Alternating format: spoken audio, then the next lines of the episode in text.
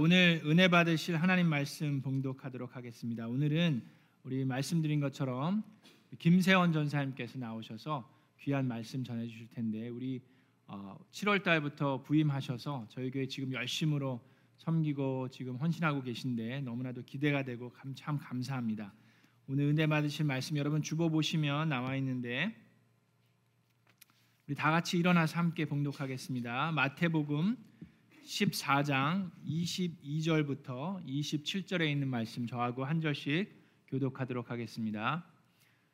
예수께서는 곧 제자들을 재촉하여 배에 태워서 자기보다 먼저 건너편으로 가게 하시고 그동안의 무리를 헤쳐 보내셨다. 헤쳐 보내신 뒤에 예수께서는 따로 기도하시려고 산에 올라가셨다. 날이 이미 저물었을 때 예수께서는 홀로 거기에 계셨다. 제자들이 탄 배는 그 사이에 이미 육지에서 멀리 떨어져 있었는데 풍랑에 몹시 시달리고 있었다. 바람이 거슬러서 불어왔기 때문이다.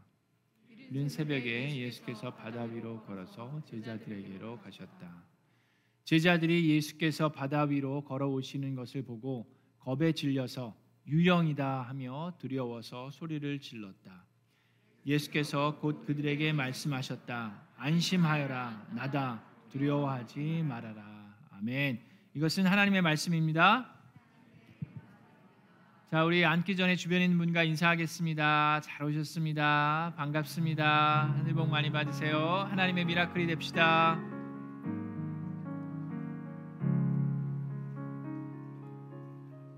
자, 우리 김세원 전사님 올라오셔서 하나님의 귀한 말씀 전해 주실 텐데 우리 뜨거운 격려의 박수로 우리 환영해 주시면 감사하겠습니다.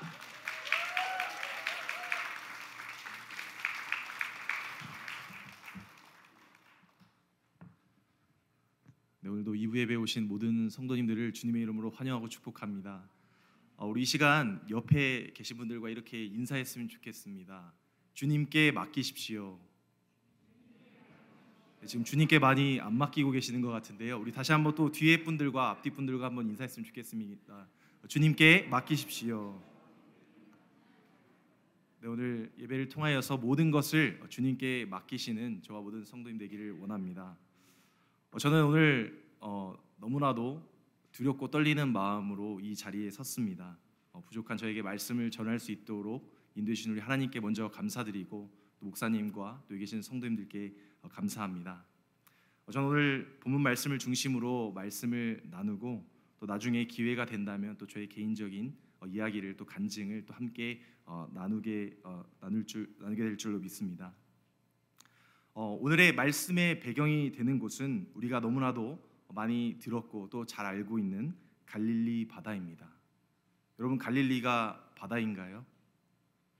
네, 호수입니다. 갈릴리는 분명히 호수인데 왜 바다라고 말하나라고 우리가 한 번쯤은 생각해 볼 수가 있습니다. 우리가 고대 히브리어의 원어를 보게 되면 호수와 바다를 따로 구분하지 않고 바다라고만 이렇게 칭하였습니다. 당시 히브리 사람들은 지중해를 큰 바다라고 하였고 또 호수 갈리 호수와 같은 곳을 작은 바다라고 불렀습니다. 따라서 오늘날까지도 또 오늘 말씀과 같이 호수가 아닌 갈릴리 바다로 또 번역되어서 불리워지고 있는 것입니다. 어, 저는 개인적으로 여행을 참 좋아합니다. 어, 하나님의 은혜 가운데 이제까지 약 40여 개국의 나라를 또 뭐 여행으로 가기도 하였고 선교로 가기도 하였고 유학을 어, 갔다 오기도 하였는데요. 어, 저는 그 여행을 하는 것 중에서 가장 중요하게 생각하는 부분 중 하나가 바로 어, 기독교 역사의 어떠한 배경이 되는 곳, 또 그리고 성경의 배경이 되는 그러한 곳을 여행하는 것을 가장 좋아합니다. 저에게 이제까지 여행한 나라에서 어떤 나라가 가장 좋았냐라고 어, 저에게 물어보신다면 어, 저는 이스라엘이라고 말씀드리고 싶습니다. 마음속으로 아마 아, 당연히 전도사니까 성경에 있는 그 나라를 좋아하겠지라고 이렇게 하실 수도 있지만 어, 이스라엘이 저에게는 너무나도 기억에 많이 남는 곳입니다. 특히 이스라엘의 여러 지역 중에서도 오늘 본문 말씀에 기록이 되어 있고 또 배경이 되는 이 갈릴리 바다에 다녀왔던 그 감격이 저에게는 아직도 감격으로 남아 있고 또 오늘 말씀을 준비하는 가운데 또 갈릴리 호수에 갔었던 바다에 갔었던 그 생각을 한번 되뇌이게 되었습니다. 어, 제가 갈릴리 바다에 갔을 때 너무나도 화창한 날씨였습니다. 어, 배, 배를 타고 어, 갈릴리 호수 가운데로 나아가는데 어, 마치 제가 타임머신을 타고 어, 신약 시대로 돌아가서 예수님의 제자가 어, 된것 같은 그런 기분이었습니다. 어, 제가 생각했을 때 아, 그물을 좀 가져가서 베드로 사도와 같이 물고기도 좀 잡고 그랬으면 좋았을 텐데 어, 그러한 개인적인 아쉬움도 있었습니다. 어, 저는 어, 이러한 감격을 뒤로 하고 또 성경을 꺼내서 이 갈릴리 바다에 관한 말씀을 찾아서 어, 묵상을 하다가 어, 큰 위로와 은혜를 받게 되었습니다. 오늘 말씀을 통하여서 풍랑 가운데 오신 예수님을 만나시는 어, 저와 모든 성도님 되시기를 소망합니다. 어, 첫째로 우리는 하나님과 기도로 교통하는 시간을 가져야 합니다. 어떤 시간을 가져야 된다고요? 기도로 교통하는 시간을 가져야 합니다. 우리 오늘 말씀 22절에서 23절 말씀을 우리 함께 한 목소리로 읽겠습니다. 시작. 예수께서는 곧 제자들을 재촉하여 배에 태워서 자기보다 먼저 건너편으로 가게 하시고 그동안에 무리를 헤쳐 보내셨다. 무리를 헤쳐 보내신 뒤에 예수께서는 따로 기도하시려고 산에 올라가셨다. 날이 이미 저물었을 때에 예수께서는 홀로 거기에 계셨다. 아멘. 예수님께서는 함께 있었던 이 제자들을 재촉하셔서 배에 태워서 갈릴리 호수 바다 건너편으로 어, 어, 제자들을 보내셨습니다. 또한 예수님의 예수님을 따르고 있는 무리들을 보내셨습니다. 그리고 예수님께서는 산에 올라가셔서 홀로 남아 계셨습니다. 예수님께서 홀로 남아 계신 이유는 무엇입니까? 바로 우리 하나님 아버지께 기도하기 위해서였습니다. 또 다른 이유는 오병이어의 이적을 체험하고 예수님을 따랐던 무리들로부터 벗어나기 위함이었습니다. 예수님의 기적과 이적을 체험한 사람들이 예수님을 자신을 구원할 정치적 메시아, 다시 말해서 새로운 왕으로 삼고자 하는 그러한 마음을 가졌던 것을 예수님께서 알고 계셨기 때문입니다. 예수님께서는 이렇게 오병이어 이적의 현장을 뒤로 하시고 우리 하나님과 기도로 교통하시기 위하여서 홀로 혼잡한 곳을 벗어나서 조용하고 한적한 산에 올라가셨습니다. 우리가 복음서의 여러 말씀을 보게 되면 예수님께서는 자신이 행하신 기적을 둘러싸고 어떠한 중대한 문제가 어떠한 중대한 상황이 발생할 때마다 종종 한적한 곳을 찾으셨고 또 그곳에서 기도하셨습니다. 사랑하는 성도 여러분, 예수님의 능력의 비밀은 바로 이 기도를 통해서 하나님과 계속적으로 교제를 나눈 것에 있습니다. 바로 이 기도가 예수 그리스도의 사역을 가능케 하는 그분의 삶의 본질이었음을 오늘 말씀을 통해서 우리가 깨닫게 됩니다. 이처럼 하나님과 조용히 교통하는 기도의 시간을 갖는 것은 그리스도인으로서 영적인 능력을 재충전하는 그러한 시간으로 너무나도 중요한 것이죠. 오늘날 우리는 어지럽고 시끄러운 세상 가운데 살아가고 있습니다. 그럴 때마다 우리가 조용한 가운데 하나님과의 교통 기도를 통하여서 그러한 영적인 안식을 평안을 누리시고 또 새 힘을 얻으시는 저와 모든 성도님 되시기를 원합니다. 둘째로 풍랑은 우리에게 말할 수 없는 큰 은혜이며 축복입니다. 우리 24절에서 25절 말씀을 함께 읽겠습니다. 제자들이 탄 배는 그 사이에 이미 육지에서 멀리 떨어져 있었는데 풍랑에 몹시 시달리고 있었다. 바람이 거슬러서 불어왔기 때문이다. 이른 새벽에 예수께서 바다 위로 걸어서 제자들에게로 가셨다. 아멘. 예수님께서 산에 올라가셔서 하나님과 또 기도로 친밀한 교제 시간을 보내고 계셨을 때 제자들은 배를 타고 갈릴리 바다로 항해하며 나아가고 있었습니다. 그러나 그 항해 가운데 풍랑이라는 그러한 큰 문제를 마주하게 되었습니다. 예수님의 제자들은 너무나도 위험한 상황 가운데 있었다라는 것이죠. 잘못하면 배가 뒤집혀서 모두 익사할 수 있는 그러한 급격한 상황 가운데 있었습니다. 아무리 수영을 잘하는 어부 출신이라고 해도 이 풍랑을 당해낼 사람은 없었기 때문입니다. 만약에 배가 육지에서 가까운 곳에 있었더라면 어떻게 헤엄쳐서라도 어, 걸어가서라도 또 다른 시도를 통해서 어, 살려고 노력을 해봤을 텐데 24절의 말씀과 같이 제자들이 탄 배는 이미 육지에서 멀리 떨어져 있는 상황이었다라는 것이죠. 또한 배를 항해하는 그러한 시점도 좋지 않았습니다. 여러분 낮에 풍랑을 만나도 두렵지 않겠습니까?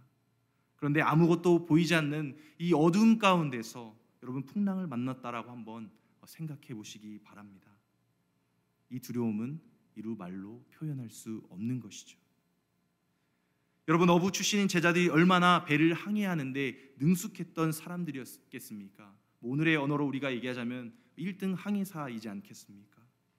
그러나 제자들이 탄 배는 풍랑에 밀려서 한 걸음도 전진하지 못하고 있는 상황 가운데 놓여 있었습니다. 24절의 말씀을 보게 되면 오죽하면 풍랑에 몹시 시달리고 있었다라고 표현하고 있을까요? 제자들은 풍랑으로 인하여서 육체와 또 정신적으로 급격한 위기를 마주하게 되었던 것입니다. 그들에게 더 이상 희망이 없었고 남아 있는 것은 바로 죽음에 대한 공포뿐이었다라는 것이죠. 여러분 이러한 공포 가운데 사투는 그저 뭐 1, 2분이 아니라 10분, 20분이 아니라 여러 시간 동안 새벽까지 계속되었다라는 것입니다. 우리는 여기서 한 가지 의문을 갖게 됩니다. 예수님께서는 왜 제자들로 하여금 장시간 동안 바다 가운데서 바로 이 극도의 어려움을 당하도록 내버려 두셨을까라는 것이죠. 여러분 우리 인간은 어떠한 한계의 상황에 직면했을 때에 비로소 전심으로 하나님을 찾게 됩니다. 하나님을 잘 믿는다고 고백하는 우리 그리스도인들 가운데서도 평상시에는 우리 하나님보다 우리 자신을 더욱 신뢰하는 경향이 있습니다. 하지만 우리 자신의 능력이 한계에 다다르고 또 더 이상 출구가 보이지 않을 때 우리는 비로소 두 손을 들고 진실한 마음으로 하나님의 이름을 부르며 찾게 됩니다. 예수님께서 사랑하는 제자들을 죽음의 직전 상황까지 내모신 것은 제자들이 자기 자신에 대한 그러한 신뢰를 버리고 오직 하나님만을 신뢰하고 하나님께만 소망을 두며 살아가도록 가르치기 위한 것이었습니다. 훈련이었다라는 것이죠. 그것이 바로 제자의 도이기 때문입니다. 우리에게 있어서 고난이란 절대로 나쁘기만 한 것은 아닙니다. 물론 고난을 당하지 않으면 좋겠죠. 하나님께서는 풍랑 같은 고난을 통하여서 하나님의 신실하신 그 사랑과 놀라운 은혜를 저와 여러분들에게 허락해 주시기 때문입니다. 우리가 잘 알고 있는 사도 바울은 복음을 증거할 때마다 항상 어려움 가운데 직면해 있었습니다. 그는 죽음의 문턱까지 갔었던 적이 한두 번이 아니었습니다. 그때마다 사도 바울이 배운 것은 무엇이었습니까? 바로 하나님에 대한 전적인 신뢰와 소망이었습니다. 우리 고린도후서 1장 8절에서 9절 말씀을 제가 읽겠습니다. 형제자매 여러분, 우리가 아시아에서 당한 환란을 여러분이 알기를 바랍니다. 우리는 힘에 겹게 너무 짓눌려서 마침내 살 희망마저 잃을 지경에 이르렀습니다. 우리는 이미 죽음을 선고받은 몸이라고 느꼈습니다.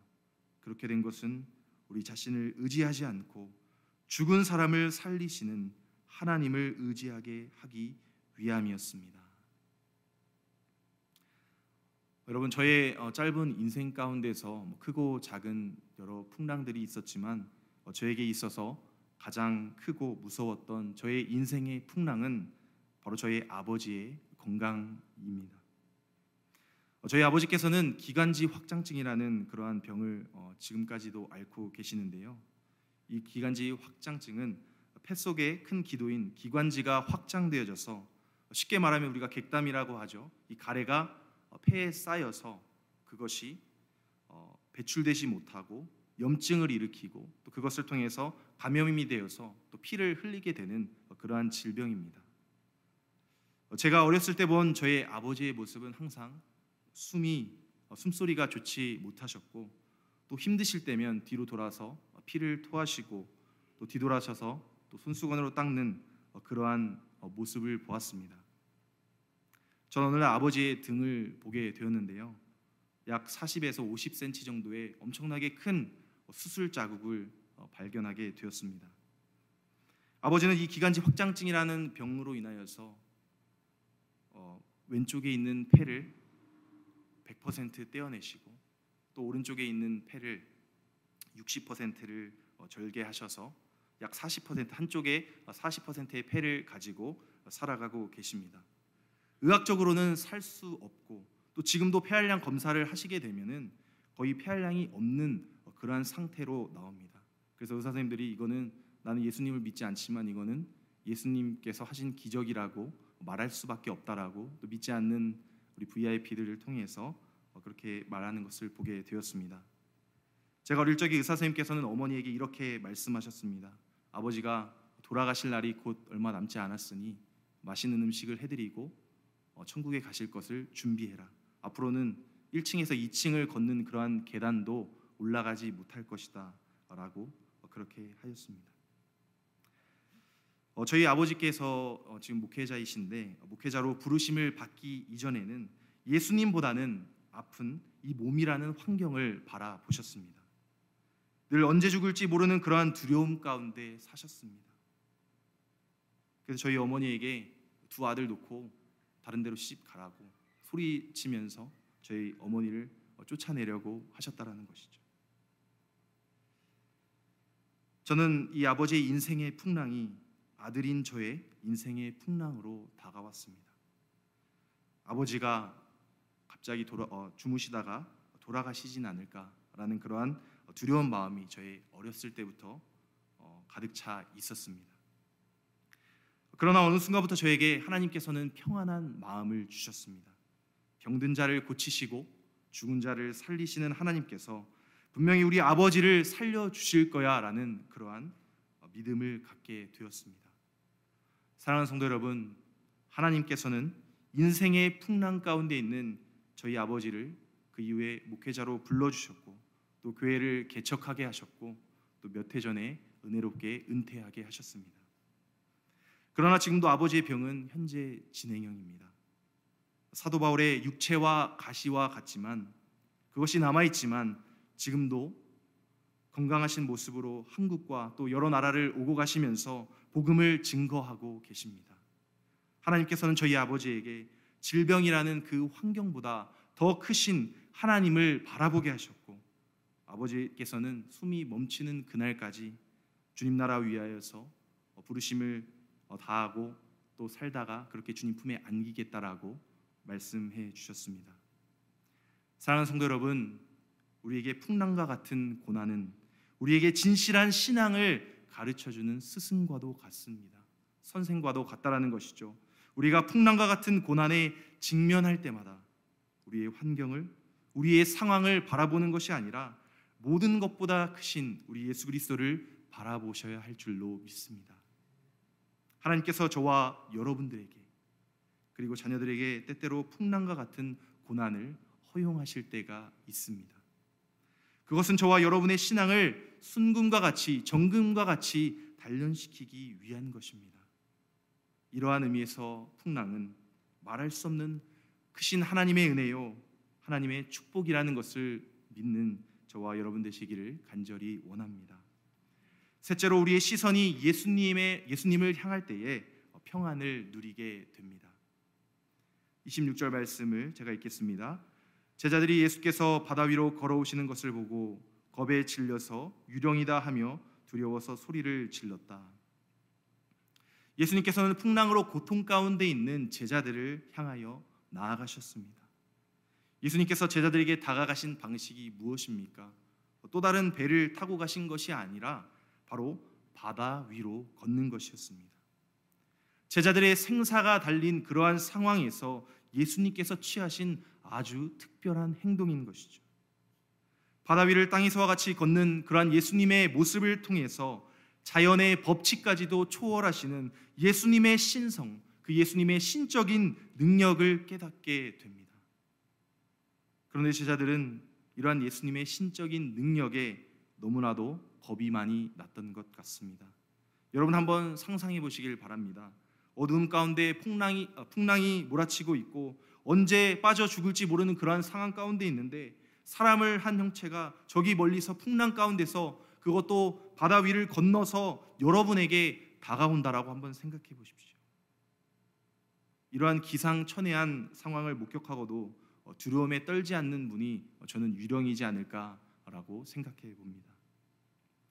예수님의 제자들이 공포에 떨면서 어찌할 바를 모르고 있을 때 그들에게 아주 친숙한 음성이 들려옵니다.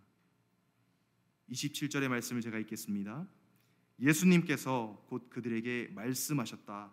안심하여라. 나다. 두려워하지 말아라. 우리는 예수님의 말씀에서 나다라는 이 말에 주목할 필요가 있습니다. 이러한 말씀은 과거에 하나님께서 모세에게 자신을 소개하실 때 여호와 하나님 즉 나는 스스로 있는 자니라라는 그러한 말씀의 내용을 함축하고 있기 때문이죠. 오늘 본문 말씀에서 예수님께서 나다라고 말씀하신 것은 하나님의 아들이신 성자 예수님께서 지금 너희 앞에 있다라는 것을 뜻하는 것입니다. 예수님께서 자신을 소개하심으로써 하나님께서 모세에게 힘과 용기를 주셨던 것과 같이 예수님께서는 제자들에게 동일한 말씀으로 자신을 소개함으로써 고난 가운데 있는 또한 어쩔 줄 몰라 하는 제자들에게 힘을 주신 것입니다. 이러한 예수님의 음성은 죽음의 문턱에서 사투를 벌이고 또 반복하고 있는 제자들에게는 엄청난 위로의 음성이 아닐 수가 없는 것이죠. 예수님의 음성을 들은 제자들에게는 공포가 사라지고 마음에 평안이 찾아오게 됩니다. 아직 풍랑이 사라지지는 않았지만 예수님의 음성을 듣고 그분을 바라본 순간 풍랑은 그 위력을 이미 상실하게 된 것입니다. 이렇듯 우리가 고난을 당하여서 또 두려움과 절망 가운데 빠져 있을지라도 저와 여러분에게는 하나님의 음성, 이 하나님의 말씀이 치유와 또 위로가 될 줄로 믿습니다.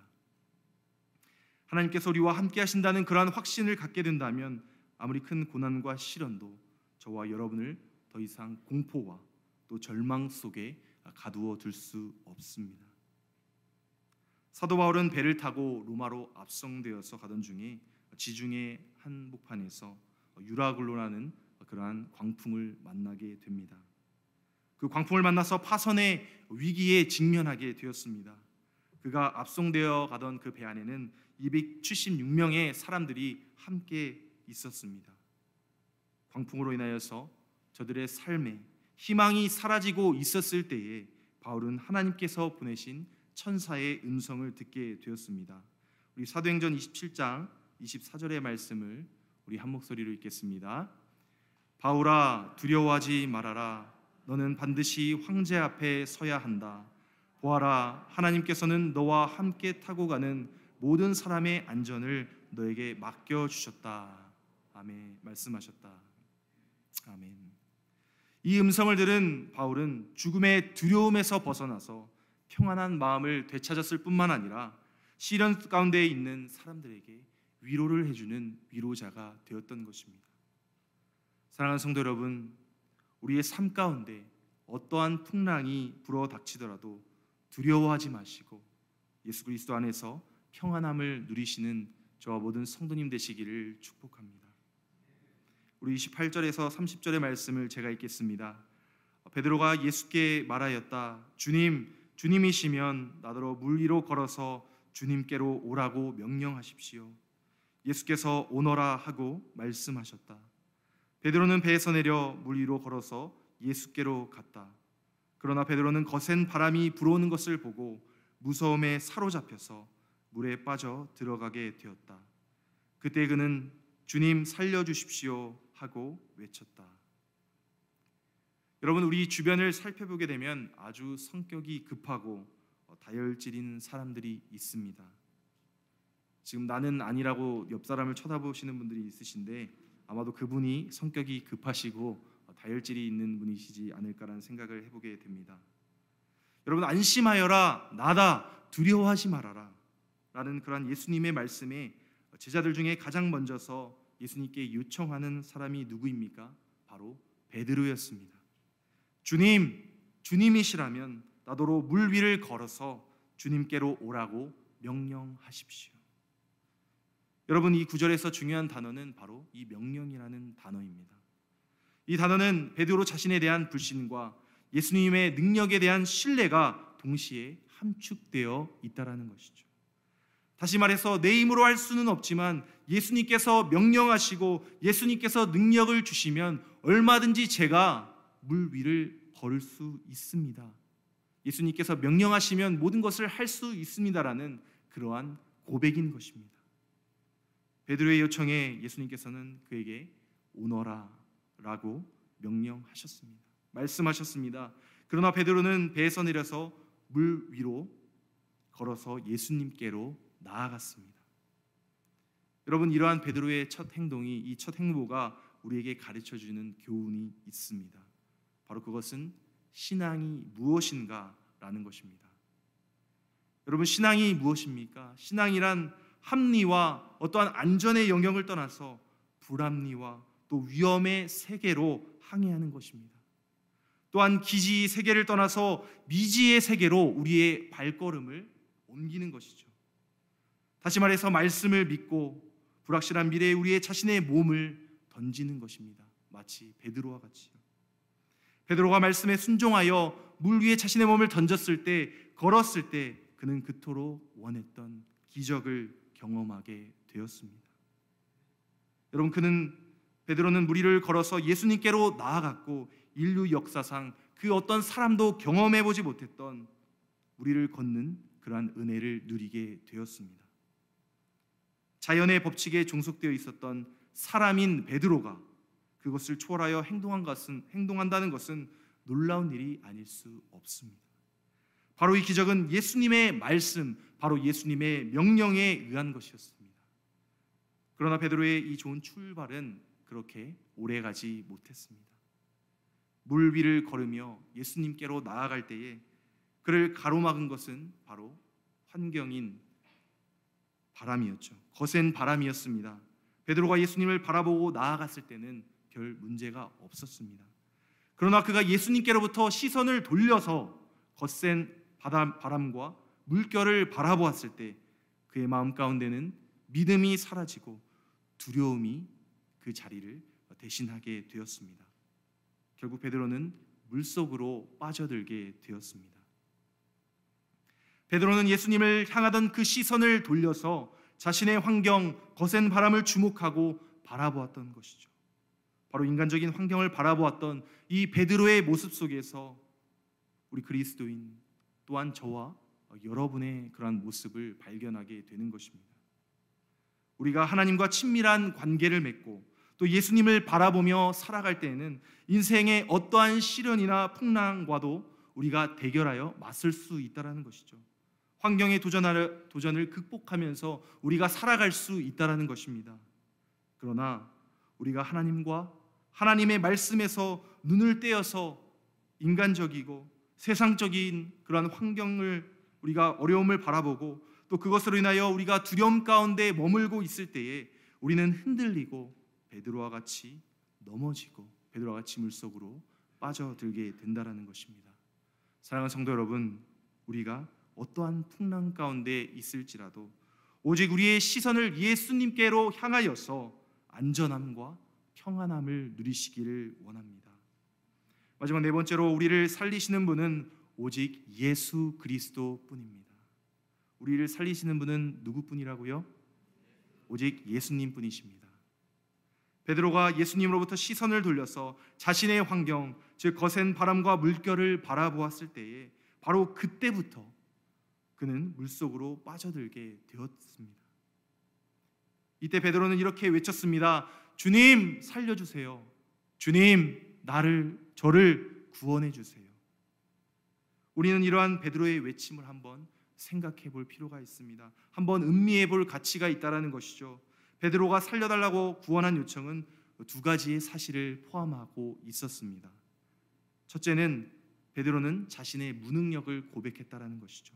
여러분 수영에 능숙했을 베드로는 자신의 능력으로 자신의 수영 실력으로 그 문제를 해결하려고 하지 않았습니다. 자신의 능력으로 구원이 불가능한 상황임을 그는 알고 깨닫고 있었다라는 것이죠. 둘째로 그는 예수님의 그 능력을 신뢰했습니다. 여러분 자신을 구원할 능력이 없는 사람에게 구원을 요청한다는 것은 어불 성설입니다. 여러분 저는 어, 지금 여기에는 없지만 어, 기쁨이 넘치는 그러한 분과 신혼여행으로 마이애미에 다녀왔습니다. 저와 아내는 바닷가를 너무나도 좋아합니다. 아마 이 캘리포니아 이 서부에 있는 어, 해변은 거의는 아니지만 많이 가보았는데요. 어, 신혼여행에 갔는데 여러분 저희는 물 속에 들어가지 않았습니다. 왜 물 속에 들어가지 않았을까요? 추워서 또 또 물 속에 왜 들어가지 않았을까요? 네, 수영을 하지 못하기 때문입니다. 기쁨이 넘치는 저의 아내가 저에게 이렇게 얘기했습니다. 어, 당신 수영도 못하는데 혹시 내가 물에 빠지면 나 어떻게 구해줄 거야라고 어, 그렇게 물어봤는데요. 저는 이 말에 이렇게 대답했습니다. 우리 둘 다 물에 들어갈 일은 없을 거예요. 여러분 이 말에 저희 아내는 저를 흘겨 보았습니다. 연애할 때는 저희 아내의 이 검은 눈동자만 보였었는데 제 아내의 흰자가 너무나도 잘 보였습니다. 여러분 한번 생각해 보시기 바랍니다. 여러분이 바다에 빠졌습니다. 수영을 잘하는 lifeguard가 아니라 저처럼 수영을 못하는 사람에게 구해달라고 하는 것이나 다름이 없다라는 것이죠. 베드로는 예수님의 능력을 신뢰했습니다. 물 위를 걸으시는 예수님께서 물 속에 빠져가는 자신을 능히 구원하실 수 있는 그 권능의 하나님이심을 믿었습니다. 베드로의 이러한 신앙적인 행동은 오늘날 우리에게도 귀감이 되는 것이죠. 저와 여기 계신 모든 성도님들은 완전한 사람입니까? 아니면 완전하지 않은 사람입니까? 좀 완전하다고 끄덕거리시는 분이 계셨는데요. 네, 우리는 모두 불완전한 존재입니다. 우리가 세상에서 살아갈 때에 우리의 나약함으로 인하여서 넘어질 때가 종종 있습니다.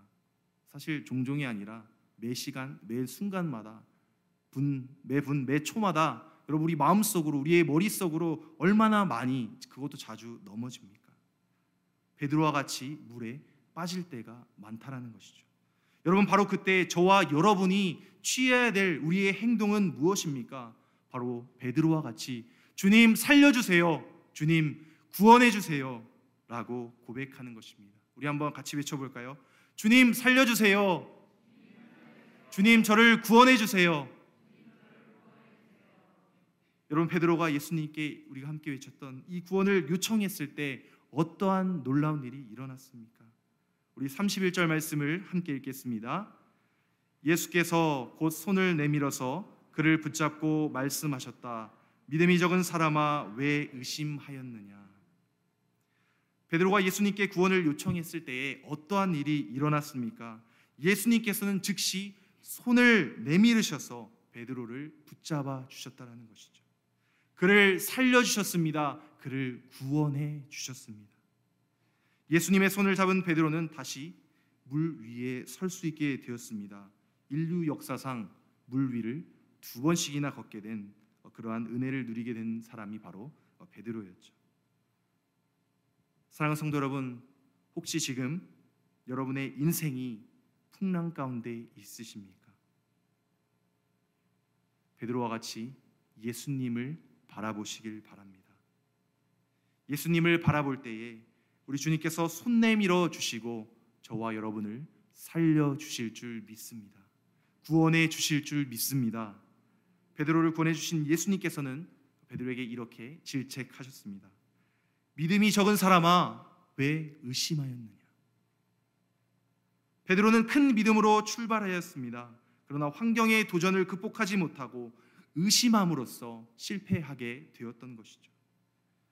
예수님께서 베드로를 질책하신 것은 믿음의 어떠한 양적인 측면이 아니라 믿음의 질적인 측면입니다. 다시 말해서 불안정하고 항속성이 없는 그러한 믿음에 대하여서 질책하신 것이죠. 여러분 신앙의 반대는 무엇입니까? 의심이죠. 의심은 하나님 앞에서 죄라고 성경 말씀에 기록되어 있습니다. 우리가 자주 하나님 앞에 범하는 죄는 바로 이 의심하는 죄입니다. 예수님의 제자인 우리가 예수님의 신적인 능력을 우리가 의심하게 되면 하나님의 말씀을 의심하게 되면 죄가 된다라는 것이죠. 우리가 안정적이고 항속적인 그러한 믿음을 지켜나갈 수 있는 길은 무엇입니까? 바로 그것은 정확하고 오류가 없는 거룩한 하나님의 말씀을 묵상하고 우리 말씀 읽었듯이 예수님께서 기도하신 것과 같이 그 기도의 생활을 우리의 삶 가운데 체질화하는 것입니다. 말씀으로 단련하고 또 기도로서 하나님과 동행하면 거친 환경의 도전을 제압하고 어떠한 상황 가운데서도 흔들리지 않는 그러한 견고한 믿음, 참된 믿음, 온전한 믿음으로 승리하는 그러한 삶을 살게 될 줄로 믿습니다. 본 말씀 32절에서 33절 말씀을 제가 읽겠습니다. 그리고 그들이 함께 배에 오르니 바람이 그쳤다. 배 안에 있던 사람들은 그에게 무릎을 꿇고 말하였다. 선생님은 참으로 하나님의 아들이십니다. 아멘. 예수님께서 배에 오르시자마자 놀라운 일들이 일어났습니다. 거세게 불던 풍랑이 잠잠해진 것이죠. 마치 전에 아무런 일도 없었던 것과 같이 너무나도 잠잠해졌습니다. 사랑하는 성도 여러분, 우리의 인생의 배에 우리 예수님께서 함께 오르실 때에 우리의 인생의 항로가 순탄하게 될 줄로 믿습니다. 그토록 흉흉하던 풍랑이 잠잠해진 것을 통하여서 우리는 예수님께서 자연까지도 다스리시는 하나님의 아들이라는 그 사실을 깨닫게 됩니다. 배 안에서 있었던 사람들은 예수님께 무릎을 꿇고 말하였다라고 33절에 기록하고 있습니다. 여기서 무릎을 꿇었다는 그 말은 원어로 보았을 때 절하다, 예배하다, 경배하다라는 그러한 의미를 가지고 있습니다. 무릎을 꿇었다는 것은 단순한 존경의 표시가 아닙니다. 그것은 신적 대상에 대한 예배의 경배의 의미를 가지고 있는 것입니다. 당시 제자들은 자연까지도 제압하시는 자연까지도 다스리시는 그 예수님의 능력을 보고 선생님은 참으로 하나님의 아들이십니다라고 고백하며 경배했던 것입니다. 오병이어의 기적과 또 물 위를 걸으시고 풍랑을 잠잠케 하시는 그 예수님의 이적을 목격한 제자들은 이제 예수님을 선지자나 어떠한 스승이 아니라 바로 성자 예수님, 바로 하나님의 아들이심을 비로소 깨닫게 된 것입니다. 선생님은 참으로 하나님의 아들이십니다 라는 이 고백이 저와 여러분의 고백이 될 줄로 믿습니다. 말씀을 맺겠습니다. 사랑하는 성도 여러분, 제자들이 항해하고 있었던 이 배를 뒤흔든 바람과 파도는 풍랑은 이제 잔잔해지고 갈릴리 바다가 고요하게 되었습니다. 이제 제자들이 타고 있었던 이 배는 순탄하게 목적지를 향하여 나아갈 수 있게 되었습니다.